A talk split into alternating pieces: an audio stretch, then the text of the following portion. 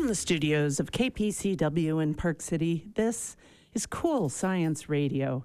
It's science and technology that's accessible and entertaining, and if we can understand it, so will you. I'm Lynn Ware Peek. And I'm Katie Mullally. First this morning, we're joined by Tuomas Laakso.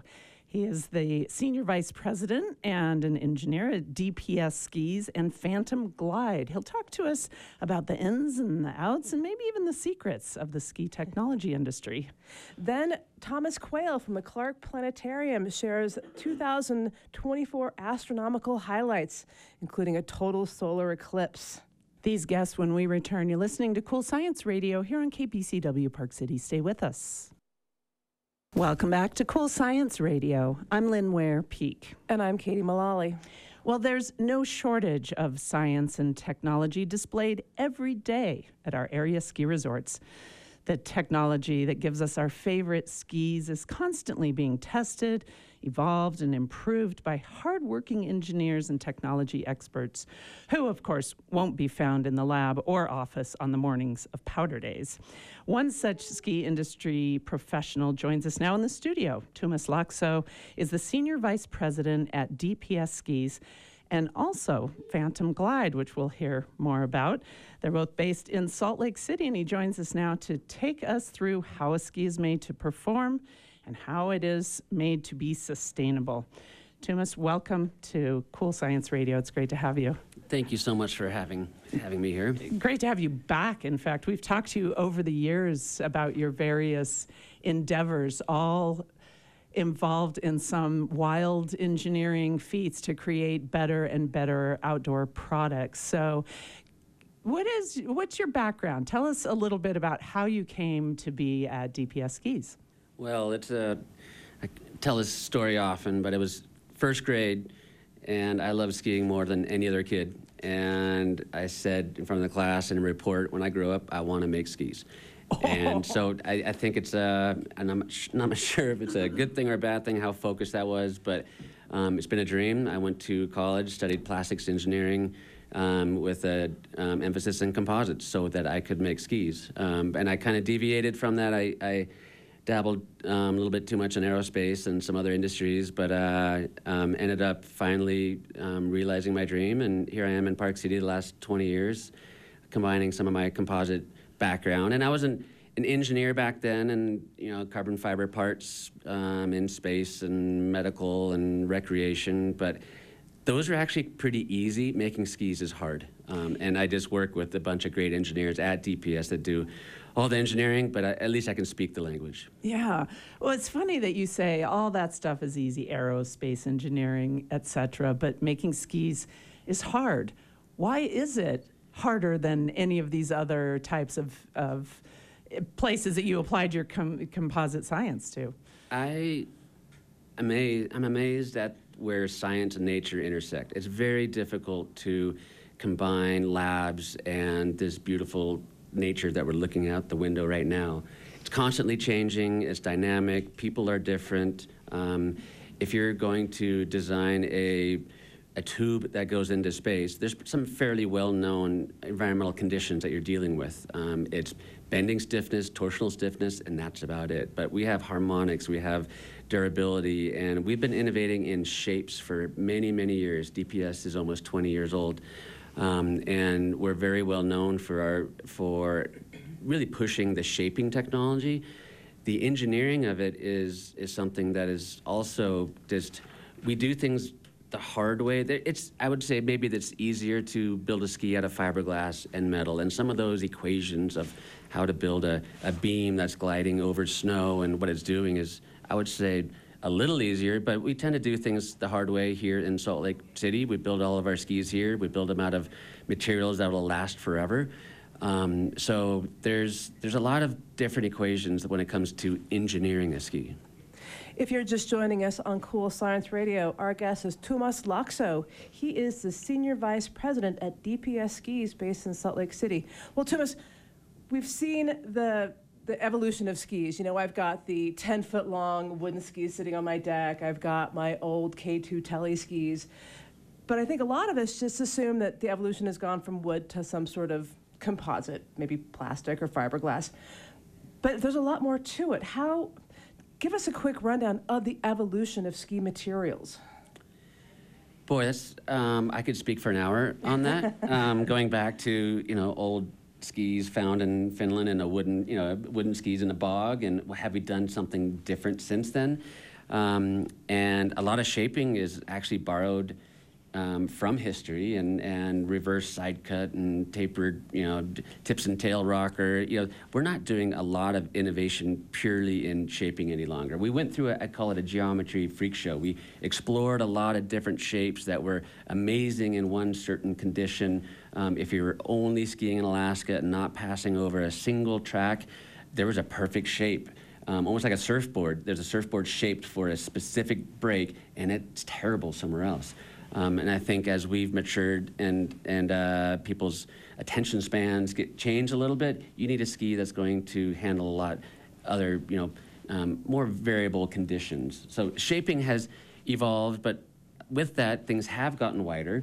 Um, some of the forces in a wider ski are completely different than a narrow ski of the 70s. So there's materials that were completely suitable for narrow skis, and I am not quite sure whether it was materials that limited the design or the creativity limited the hmm. designs, mm. but once we had some higher modulus fibers, um, and as technology trickled from the aerospace into recreation, whether it was golf club shafts or whether it was bike equipment or windsurfing, um, we were then able to apply these aerospace materials. And wow, you can make a wider ski, um, and and wow, that ski actually behaves better in um, variable and crappy snow and deep snow. So I think the evolution of, of higher tech materials allowed those designs to happen. And then along the way, we've been just getting better and better at making those materials behave more comfortably in a recreational environment. I think er, our early carbon fiber skis were beautiful in powder, but they may were maybe we're a little nervous on hardpack, and that's where we've done amazing leaps in the last 10 years of really taking those, that excitement of a ski. If you build a ski that's going to last forever, um, there's some really high-end materials, really expensive materials. And if, if the fatigue life is important, if someone's buying a DPS ski, you need it to last a lifetime. In fact, we have just launched a lifetime warranty now and um, a, a, guarantee, and, and that's, uh, that's pretty rare to stand behind you know the quality and, and craftsmanship and technology of skis made here in Salt Lake City. But if we're going to do that, we also have to have top sheets and bases and edges. Everything of that ski has to have a timeless appeal and a timeless performance. So as you're designing these new skis, you're definitely obviously creating different shapes for different conditions. And I think in the past, most ski conditions were either powder or pack powder. But now, with climate change, with technologies in grooming and snowmaking, what we're skiing over seems to be a lot more dynamic than it used to be and variable than it used to be. So it could be, you know, 10 degrees in the morning and 40 degrees in the afternoon. Are you designing your skis and the materials on the bases to actually reflect that changing, the changing conditions that we're skiing across? That's an interesting question. Um, I think part of that answer lies in you know expanding your boundaries or you know there was a little bit more focus on on piste or off and now mindsets are well i don't want to be limited by where i can go when i can go how i go so that's kind of the all mountain evolution you know and all mountain ski used to mean i might ski groomers or moguls all mountain today means you know what today i might go and actually um, tour out the back I might go and, and disky groomers. I might go and wiggle through the trees. Um, so the, the um, understanding how skis perform in those variable um, kind of environments is what we've been focused on um, maybe the last 20 years. Mm. So, full disclosure, I have some pink DPS skis that I love absolutely it. love. We were chatting about this a bit in the green room, and I've probably had them for 10 years. And I'm not a 150 day a year skier, but I also, you know, people say, isn't it time for you to get some new skis? And I say, absolutely not. I love these skis. I love these skis. So, uh, so I'm wondering if I bought the 10 years ago version of DPS skis, how different are they than what you're making now? And you know, when when did DPS start putting carbon fiber into skis? Um, thank you for supporting the home team. That's important to us. And uh, and sometimes I almost get embarrassed in the lift line looking around and seeing how old some of those skis are out there. And I'm like, oh, we've come so far. And and uh, and but the shaping, I think we really revolutionized in shaping early on. What you're skiing um, has had some tweaks in the overall shape. The biggest innovations we've had are in the hard snow technology and innovating in sustainability. Um, so those are the three pillars that we have to judge ourselves on. Is it is it higher performance, how's it shaping, and, and about the overall lifetime value of that ski. I love, you know, 10 years old, I like to say that our skis have the lowest cost per ski to operate per day. You have to invest in a ski um, and maybe you, you're fine with buying new skis every year, every two years, because it's going to break down. And normal materials, fiberglass and metal, there's a fatigue life. You're asking that core to do a lot more of that contribution to the energy of that ski. A lot of those cores are wood cores, and that it's a cellulose that breaks down.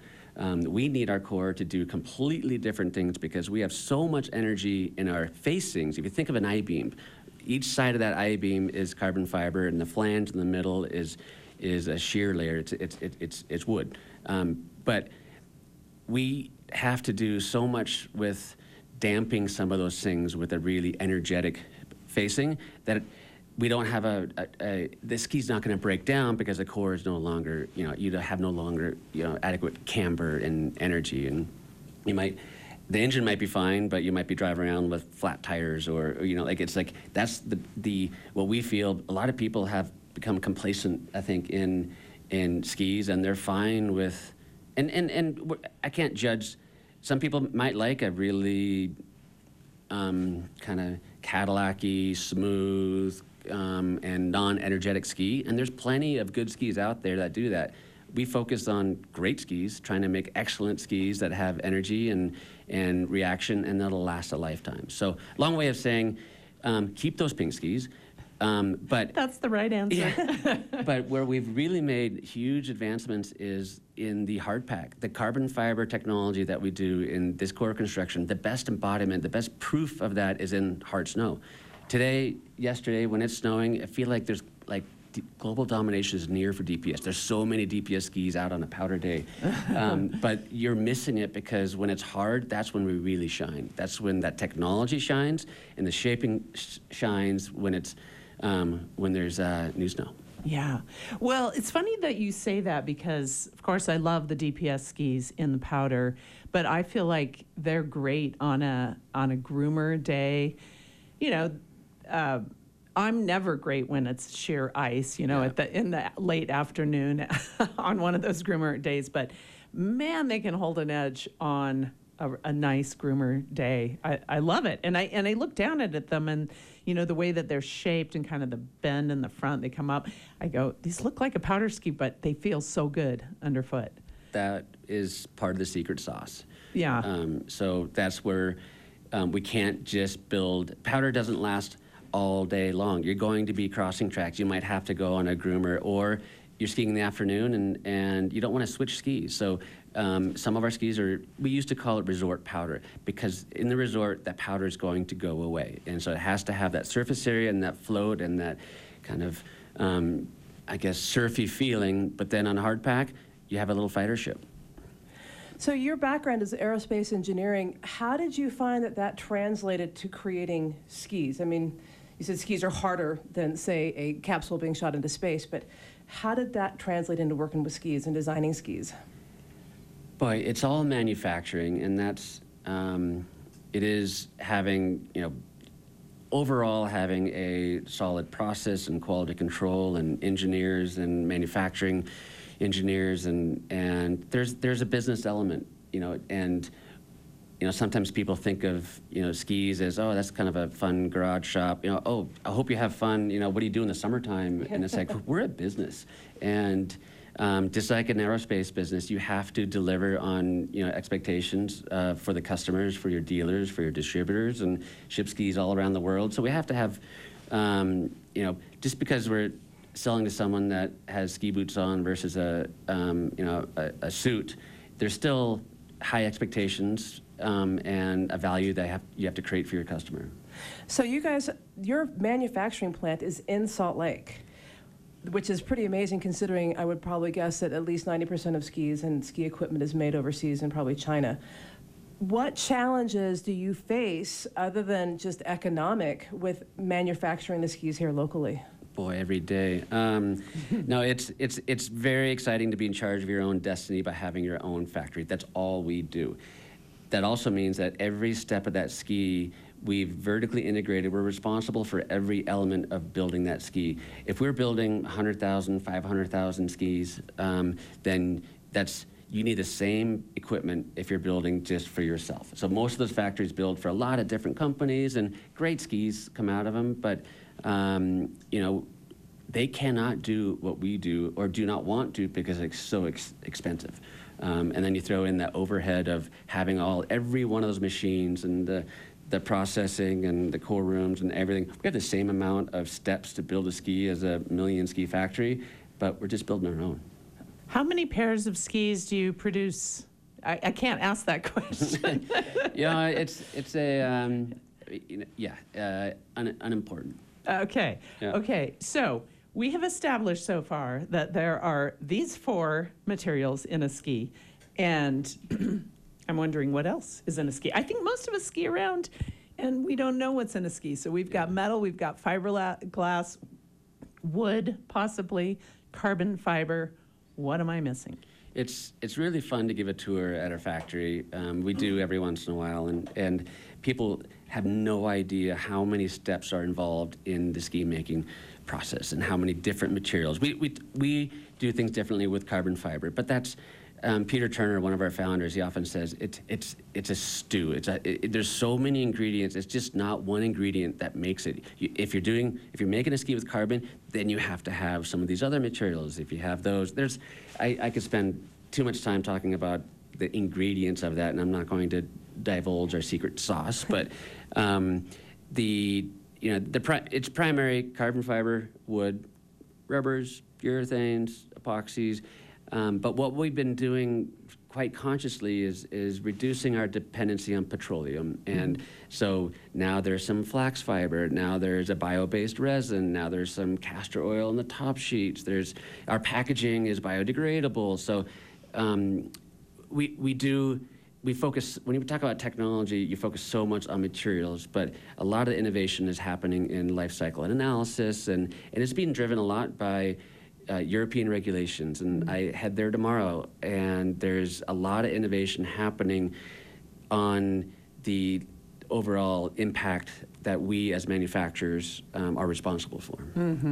Tuomas, I'm suddenly disappointed that um, that we're going to talk both about DPS skis and about Phantom Glide because we should have just booked you, you know, for one conversation about skis, I'll another one faster. about. I- I can But have a lot to say. But I, I have to say that I'm really excited about this as a Nordic skier, primarily. You know, here eh, we have a buyback program in Park City to try to get the fluorinated waxes out of people's um, wax bench, essentially, because the the fluoro pollutes the snow, which then in turn pollutes the water.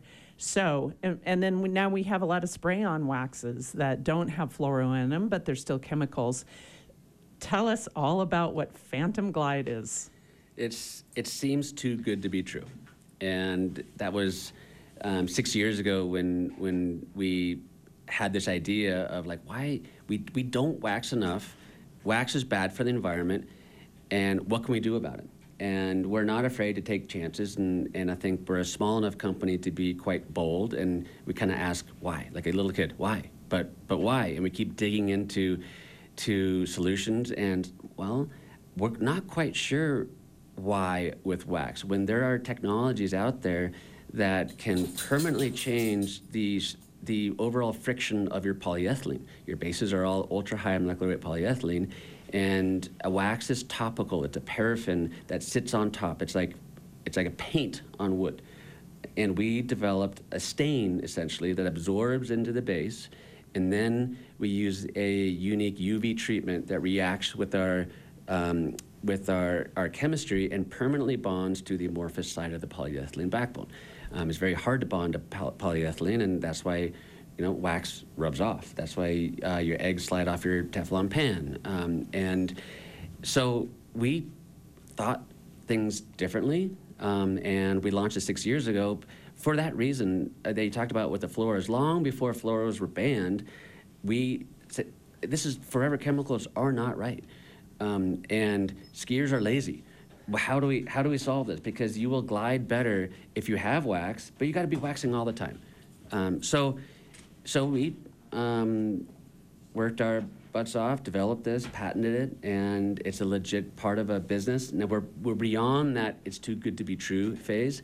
Um, you know, there's hundreds of thousands of applications around the world now, and we're really proud of that. And we're improving the skier experience, and we're not con- contributing to a a temporary application. And waxes have gotten better, um, but we often say today's snow is tomorrow's water. And this spring and summer, when we were talking about our own water systems here, and there's still forever chemicals found in that water, um, we're we're not contributing to that. We're we're a solution. And today we're actually today we're very excited to launch Phantom Nordic, and that's something we've been engineering and working with for years. And if we're not a wax company, you know, we're, we're absolutely not a Nordic company. And let's get that straight. But, um, but being, you know, good engineers and developing this and not saying no, we have come up with a formula that is a little different molecular weight than the Alpine formula. The alpine formula has to, and for snowboards, has to absorb deeper into the base. The Nordic formula, there's not a lot of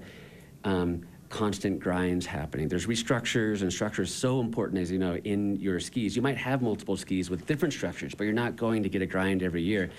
So we took that magic kind of sauce, focused it towards the surface in it with a higher molecular weight formula, still use the same UV, and wow, it works very well. And we've been very excited about the feedback. We want to be clear, it's not a replacement for race wax. There are some, Billy Demong is, he comes back to me and says, wow, Tim, this is better than my race wax right now. In these conditions, we're still feeling what, what is it? That's not our intent. But if it's on par with some race waxes and you don't have to do a thing, I think we have a, a product. But our intent is really to you just don't wax enough. A lot of people don't have their right equipment, and even sprays are. You know, you talked about changing temperatures minus 40 to plus 40, and like, can you wax for that right period, the right grain type, the right? If you can, awesome. If you can't, we have a solution for you. And during race day, put a topper on there if, if it's a very specific condition that you're looking for. And we've had um, national team uh, racers train all summer long, never waxing. Come race day, they'll they'll put a topper, but like, this is good enough for my training, and in fact, it could be just as good. We're saving people money. We're saving people money for like how much they're waxing, and it's just shutting off after a few days. So I can talk forever on that. We're launching Nordic today. It's you know with a non-gravity fed sport like you know alpine, you have gravity and snowboarding and touring, and but here we really had to focus on the zero to ten mile an hour range. Well, it sounds like your company is involved in a lot of environmental initiatives. You know, whether it's using non-petroleum-based products, this whole waxing, this new this new element of glide, if you will. What other um, initiatives are you involved with to really make ski manufacturing and skiing a bit more environmentally friendly? There's um, composites are often the last crop, um, and when you when you you know thermoplastics you can heat up and melt. Metals you can do that, um, and glass. Uh, but a composite is is done. You cure it and it is finished. Uh, now composites, carbon fiber, these materials have been around for 30 years. There hasn't been a reason to find a solution um, or an economical way to, to really find the next um, uh, life cycle of these materials. And in fact, fiberglass, you know, it's, it's let's call it $10 a pound. If you could recycle that fiberglass, it's going to be about five cents a pound. It's not a great business decision to try to invent a technology to to recycle fiberglass. Carbon fiber, however, there's windmills that are becoming out of service now that have a lot of carbon. There's rocket body. There's other things that that um, that that's fifty dollars a pound. So there's a, a economic incentive to go. What do we do with this, and how do we create a different?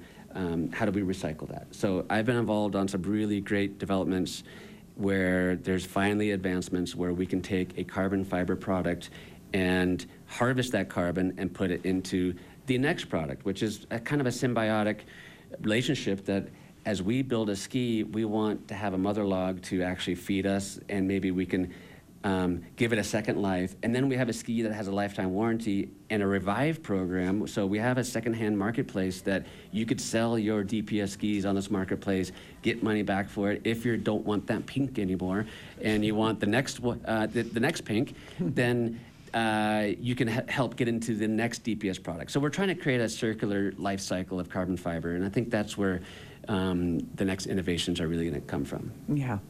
Well, Tuomas Laakso, Senior Vice President at DPS Skis and Phantom Glide. It's been great to have you. I wish we could, I mean, I could just keep talking to you all day. We'll have you back to talk more about it and, and what you're doing. As I'm talking to people around town about this thing that's not wax, but it's permanent on your skis, other than Phantom Glide, what is Phantom Glide? What, what is the substrate? What's the material? I know it's probably pro, you know, let's, let's, let's it's a talk. bit of a I- I, secret. I can't go without talking about polymers and monomers and paraffins. And so you have a you have a polymer, which is a long chain molecule that, um, and you know, there's plastics and, and candles is our paraffin or waxes are a paraffin, and that's a little bit smaller chain. A monomer is a the the, the smallest building block of of that material. So we developed a monomer, a very small, if some people think about carbon chains and C8 to C6, we're not even in that C1 element. So we're small enough to fit into the spaces within the polyethylene structure. So we take a slippery monomer and absorbs into the base, and then we um, flash it with UV. It's about a 20-minute um, cure cycle that that bonds that um, monomer to the backbone of a create a little free free radical. It bonds and it becomes permanent um, and allows you to still get a tune. And you still have that fresh phantom layer. So that's all I can Great. talk about on those materials specifically. But Great. Yeah. I'll, I'll explain it just exactly that way. it's it's it's a uh, we're not the first ones to try to figure out how to simplify wax. There's Yeah. been you know through history, and, and there are, and you know there's, you know, I don't know. Um, dish soap or other things, Yeah. you know, but but they're all temporary, and Right. this is the first one, so it's it, it's a base treatment. So think of it as a base treatment that helps you um, effortlessly glide. I love it. Tuomas Laakso, thank you so much for your time. Best of luck. You're heading over to Europe to do all kinds of wild things within the industry. So we'll check back with you in, an, in another little while. So great to be here. Thanks for having me. Welcome back to Cool Science Radio. I'm Katie Mullally. And I'm Lynn Ware Peek. 2024 promises to be quite the year, astronomically speaking. From a total solar eclipse visible in parts of the US to comets to meteor showers and hopefully some northern lights, 2024 will be delivering quite the show in the night sky. Here to tell us about these celestial events and other astronomy happenings is Thomas Quayle, Education Program Specialist with the Clark Planetarium and NASA Solar System Ambassador. Thomas, welcome to Cool Science Radio. Thank you. It's great to be here. All right, I have to start this all out by saying, first of all, NASA Solar System Ambassador is probably the coolest job title I've ever heard of. What do you do? I'm kind of fond of it. I really enjoy it as well. So, NASA really uh, has a good program for trying to get science communication out to the public. And they need people who are, are capable of helping to deliver that. They, they only have so many in their own workforce. So, as a result of that, uh, they, uh, they have a program, uh, Solar System Ambassador Volunteer Program. Uh, it's a very lengthy application process. Uh, I, I thought I would be applying for a loan for a house. This is a, lot of information in there. um, but uh, in the end, uh, we receive multiple trainings monthly uh, from engineers and scientists that work on actual spacecraft and, and missions and other uh, science objectives, and then have the opportunity then to take that out and try to hold public events, go to libraries, uh, do anything we can to get that out. Wow, that sounds like a, a great job all around. You get to learn and share what you learn. All right, well, let's jump into 2024. Let's start off with the big event in my mind is the April 8th total solar eclipse visible in good parts of the US. What can you tell us about that and are you excited for it? I am very excited about it. So, yep, that's that's that there's nothing else more bigger than that in 2024. It's on the heels of the 2017 total eclipse. So it's almost where the 2017 one kind of went from the west coast over to the east coast of the United States. Uh, this one is going to be going the reverse of that direction. So it's actually going to be coming up through Mexico, then through the uh, the western area of the United States, and then exiting out towards the uh, the eastern coast in Canada. So it's it's a phenomenal chance to get to see a solar eclipse if you have not seen one. I actually have not seen a total solar eclipse yet. Uh, I was at another event where I got to promote that, but not in the path of totality. So I'm I'm really excited. There's uh, there's a lot of really good cities that you can go to. Uh, if you're if you're planning on going, I would I would take a look at a, at a good eclipse map. We do have several of those. Uh, time and date uh, also has an exceptionally good uh, map that gives you the opportunity to put in your zip code, find out where you're at. What is it that you're going to be able to see? Even if you can't see the total solar eclipse, it's a fantastic chance to use those solar eclipse classes that you may have held on to from uh, the uh, the uh, one just a few months ago and still see a partial solar eclipse. Well, that is really exciting. And I'm looking at the path of that total solar eclipse right now. And I'll say, Thomas, that I feel like because of the total solar eclipse back in 2017, correct? And so many Mhm. people uh, having seen it, especially if they just drove two hours north, it has gotten people really excited. And then the one that could be viewed from southern Utah, it's really exciting. And so it looks like if you went down to the to southern Texas and mm-hmm. then went in a northeast diagonal across the country, coming out at Maine, you could see that. And so I'm wondering where you're planning on being since you missed the the 2017 total solar eclipse. I know people make this it's like a destination event. Absolutely. Well, it's I have had it described to me. If you have, you can't describe it very well. If you've seen one, it's just it's just breathtaking and just awe-inspiring. And so, uh, while I have seen, as many of us have, pictures of this event, uh, it, it's it's this really surreal connection with nature, from what I hear people talk about. So I, I can definitely see a destination event being in play here.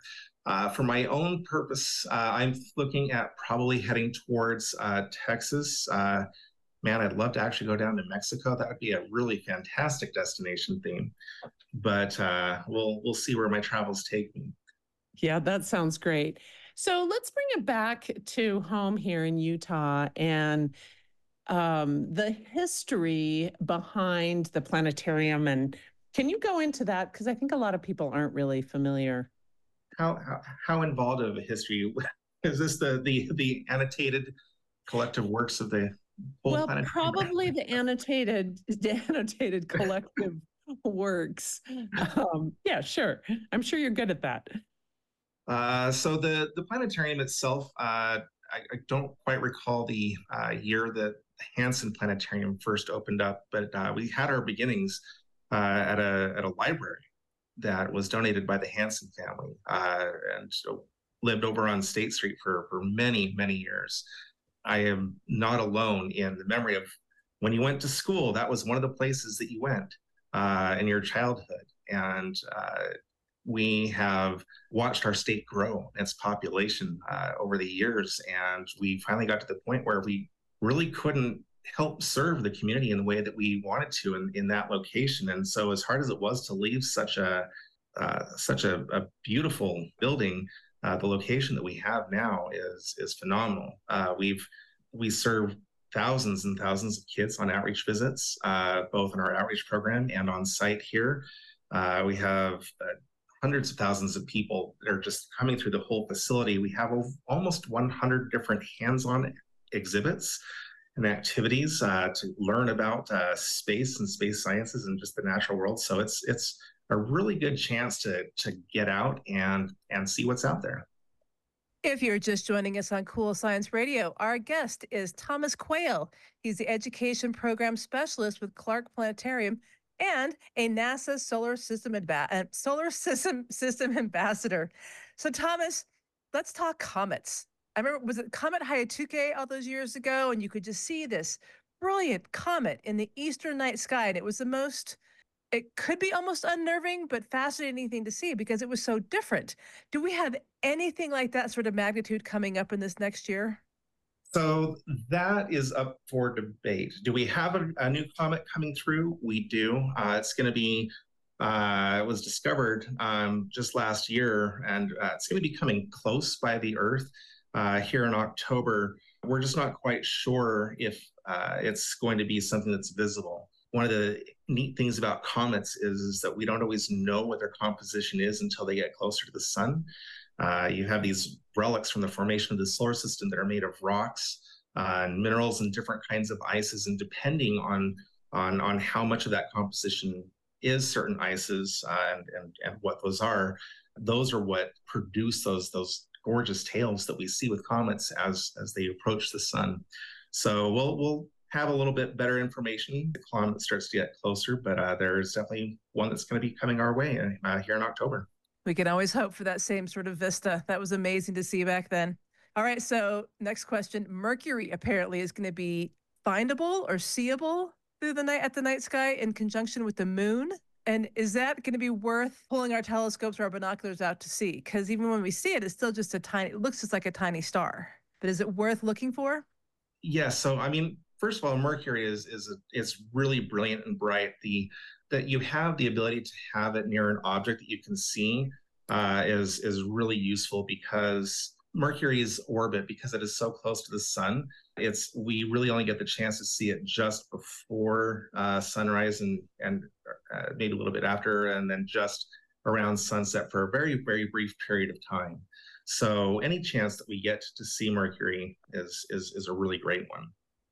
Thomas, going back to the history of the Clark Planetarium, sorry, I just I feel like half the time I call it Hansen Planetarium and I don't know why. Can you just explain when when that transition happened and why? Sure. So, one, I will tell you, you are absolutely not alone in still referring to it as Hansen Planetarium. We still actually receive mail by that name.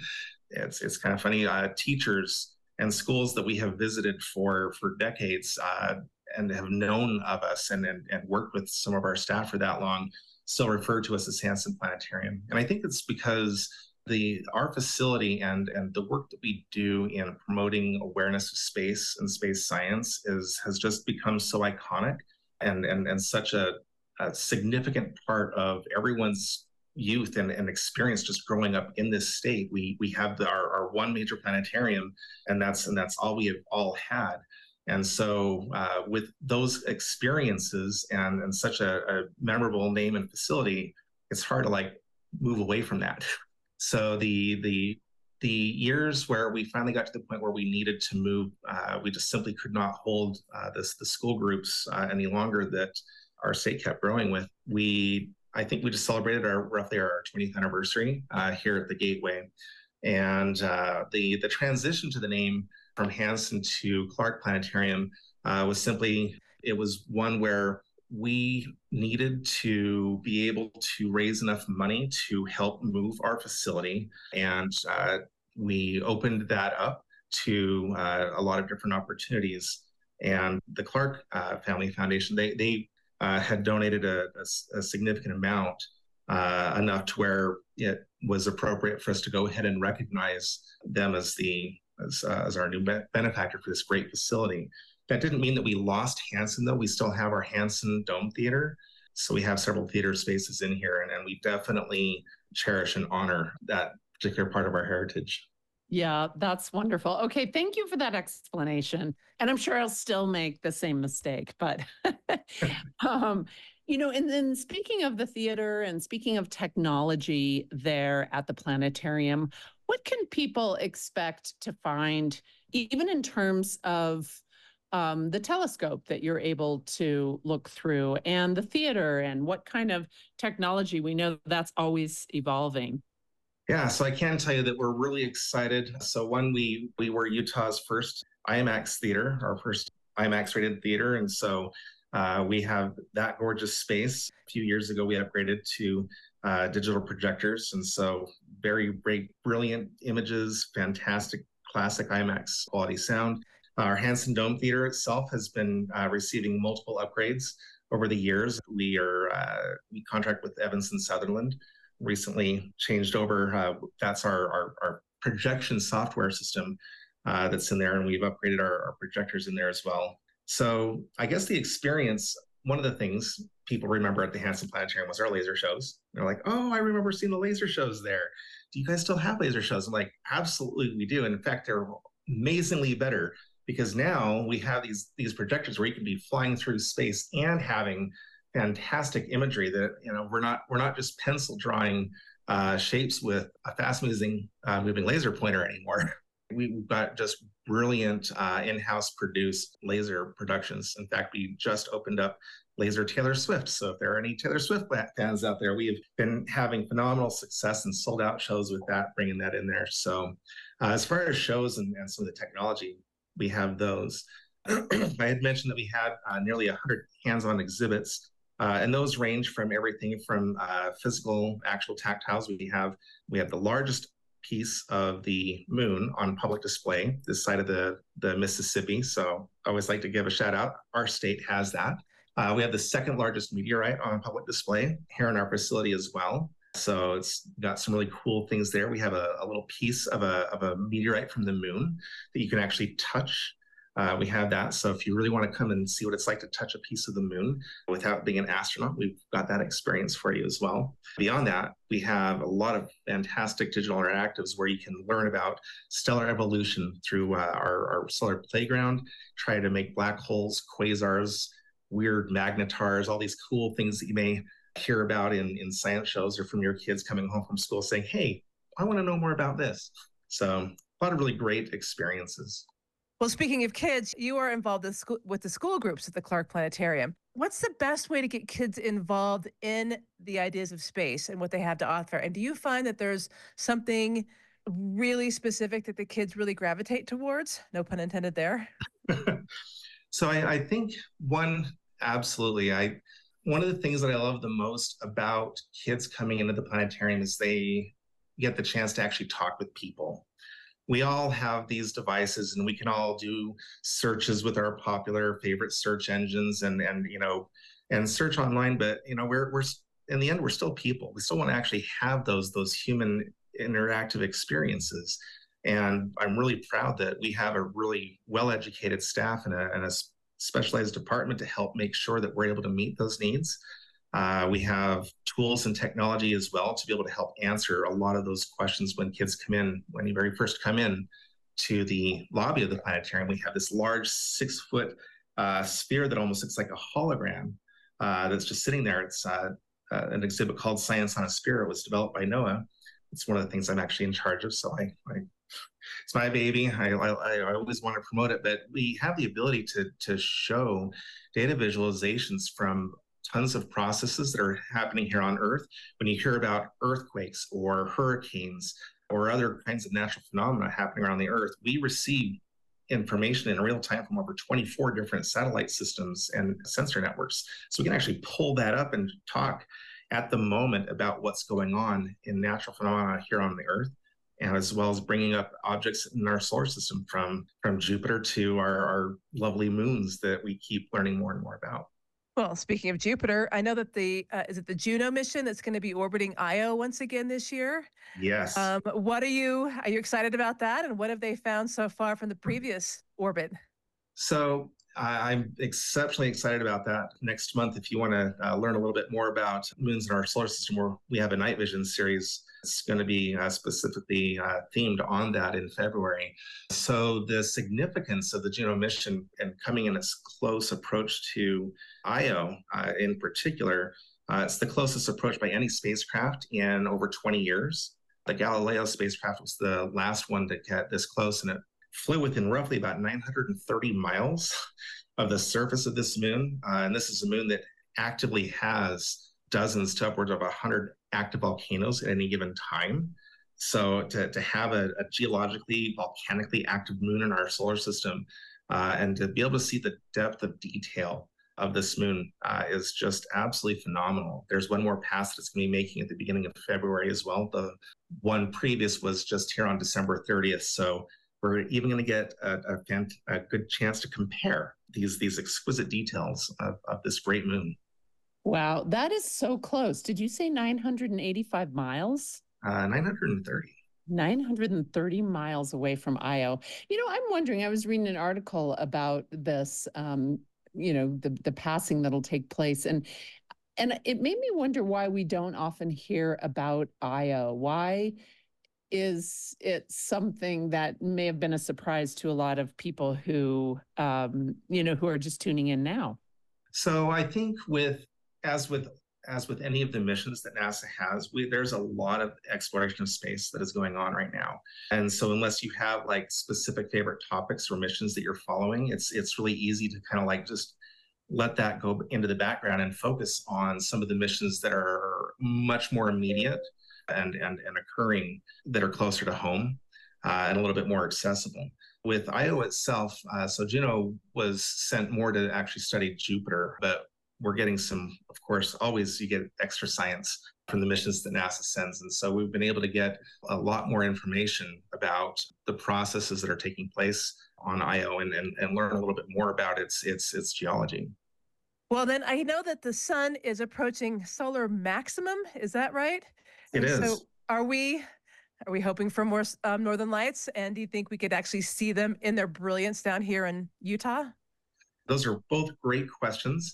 Uh, so I will say that one with uh, so solar maximum for those who don't know, the sun goes through a, a cycle uh, where it gets really really active and it has a lot of sunspots and a lot of solar flares, and then it kind of quiets down to where there's like almost no sunspots anywhere, and so we call those times either solar minimum or solar maximum, and it follows that that cycle back and forth every few years, and so the the neat thing about going into solar maximum is so first of all with auroras you do have to have a really good strong solar flare heading towards the earth. We don't want too big of a one. That that that, that is not as enjoyable.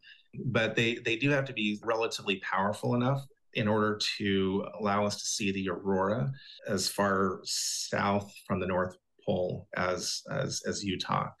So basically the the earth has a magnetic field around it also an ionosphere. And so as you have these the the energy from the sun from these uh, solar particles and the flares hit that magnetic field. It kind of creates this bow and kind of stretches and squishes our magnetic field a little bit. And as it does that it it charges up the the gases in the upper atmosphere. And so when you get those charged gases they emit light and that's where you get your your colors.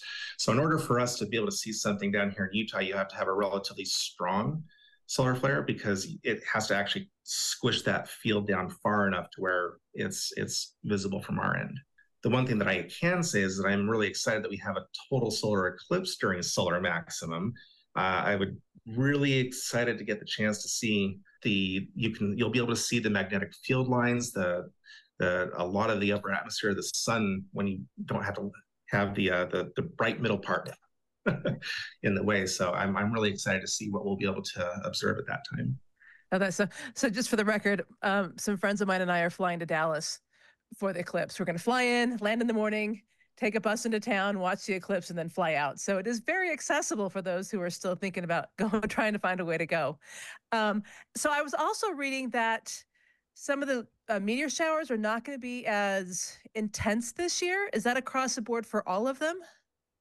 Um, it's not necessarily across the board for all of them. Meteor showers are always going to have some that are a little bit better viewable than than others. So basically, a meteor shower for those we basically as you have comets that orbit the sun, they leave that those those tails and they other material that's broken up. So when we have a meteor shower, we're actually flying through the tail of a comet of of years past. So it's kind of a really neat uh, thing.